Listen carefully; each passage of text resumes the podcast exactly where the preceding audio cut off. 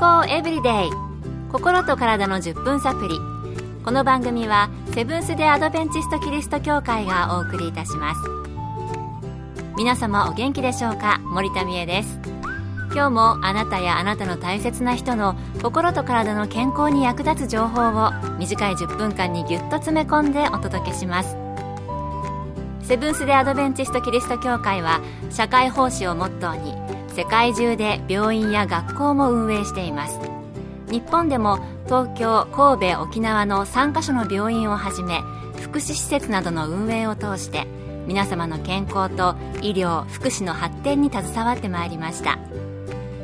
なおこの番組は健康情報番組で医師のアドバイスや治療に代わるものではありません。すでに投薬を受けている方また病院に通われている方はかかりつけの医師の指導のもとこの番組の情報も参考になさってください。日本人の三大疾病といえばがん心疾患脳卒中ですよね。その中でも私がよく耳にするのはがんです。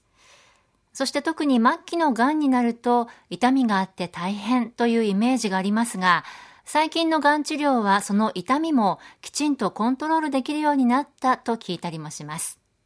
今日のトピックは緩和ケアと痛みです。今回は東京衛生病院緩和ケア内科医師、日本緩和医療学会緩和医療専門医の福田陽子先生のお話をお送りします。どの種類のがんが特に痛いということは言えずまた末期のがんが全て強く痛むというわけでもありません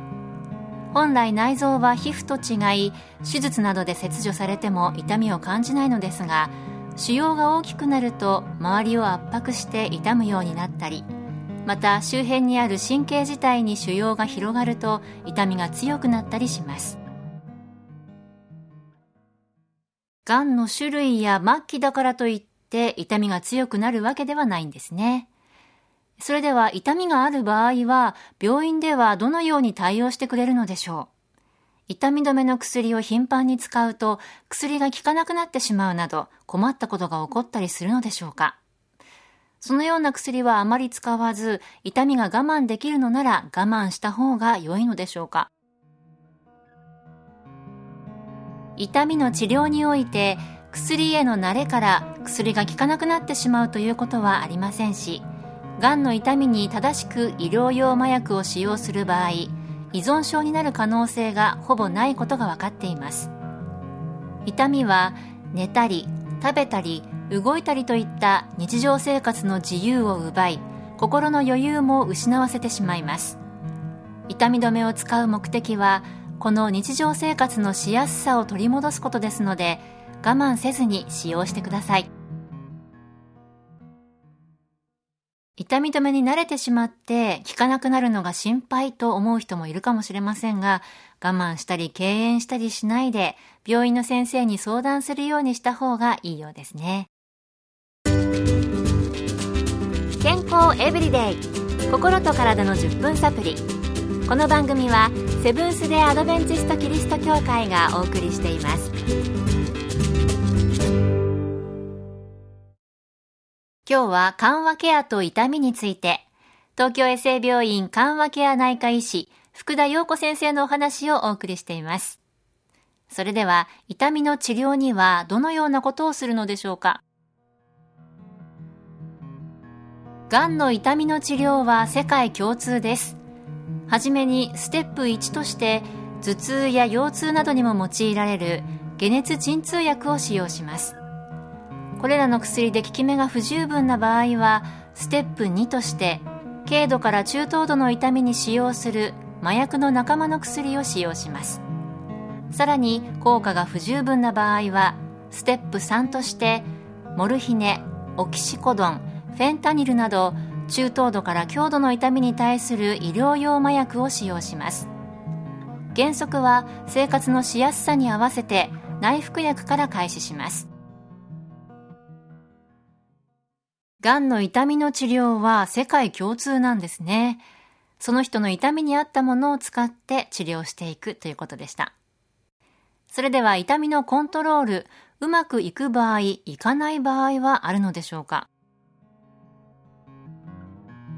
痛みの出方はずっとある痛み、時々出る痛み、その両方などその方により様々です。痛みが続く場合はあらかじめ予防的に決まった時間に痛み止めを飲むことが大切ですし時々出る痛みがある場合は痛みが出そうな時出かかった時早めに豚腹薬を使用することが大切です。痛みが出てから痛み止めを使用するよりも予防的に使用した方が結果として痛み止めの量が少なくて済むからです。また気をつけたい痛みとしては神経障害性疼痛があります。神経組織に腫瘍が広がった場合に出る痛みで特徴としてはビリビリしびれたり電気が走るようだったり締め付け感があったりする痛みです。医療用麻薬が効きにくいこともあるので疑われる場合は鎮痛補助薬といった別のお薬が必要になります。痛み止めは痛くなってからより痛みが強くなる前に使う方がいいんですね。ずっと痛みがある場合は予防として決まった時間に使うのも効果的なようです。医師や薬剤師の先生と相談しながら、その人に合った一番いい方法を見つけていくことが必要なんですね。お話の中で福田先生が言われていました、痛み止めを使う目的は、この日常生活のしやすさを取り戻すことですので、我慢せずに使用してくださいという言葉が今回私は心に残りました。癌などの末期で痛みを伴うのは仕方がないと諦めないで、日常生活のしやすさを大事にして、必要であればお薬なども積極的に活用することも大切なんですね。それによって痛みを感じているご自身や、それからそれを支える周りの方たちのためにもなるのではないかなと、先生のお話をお聞きして感じました。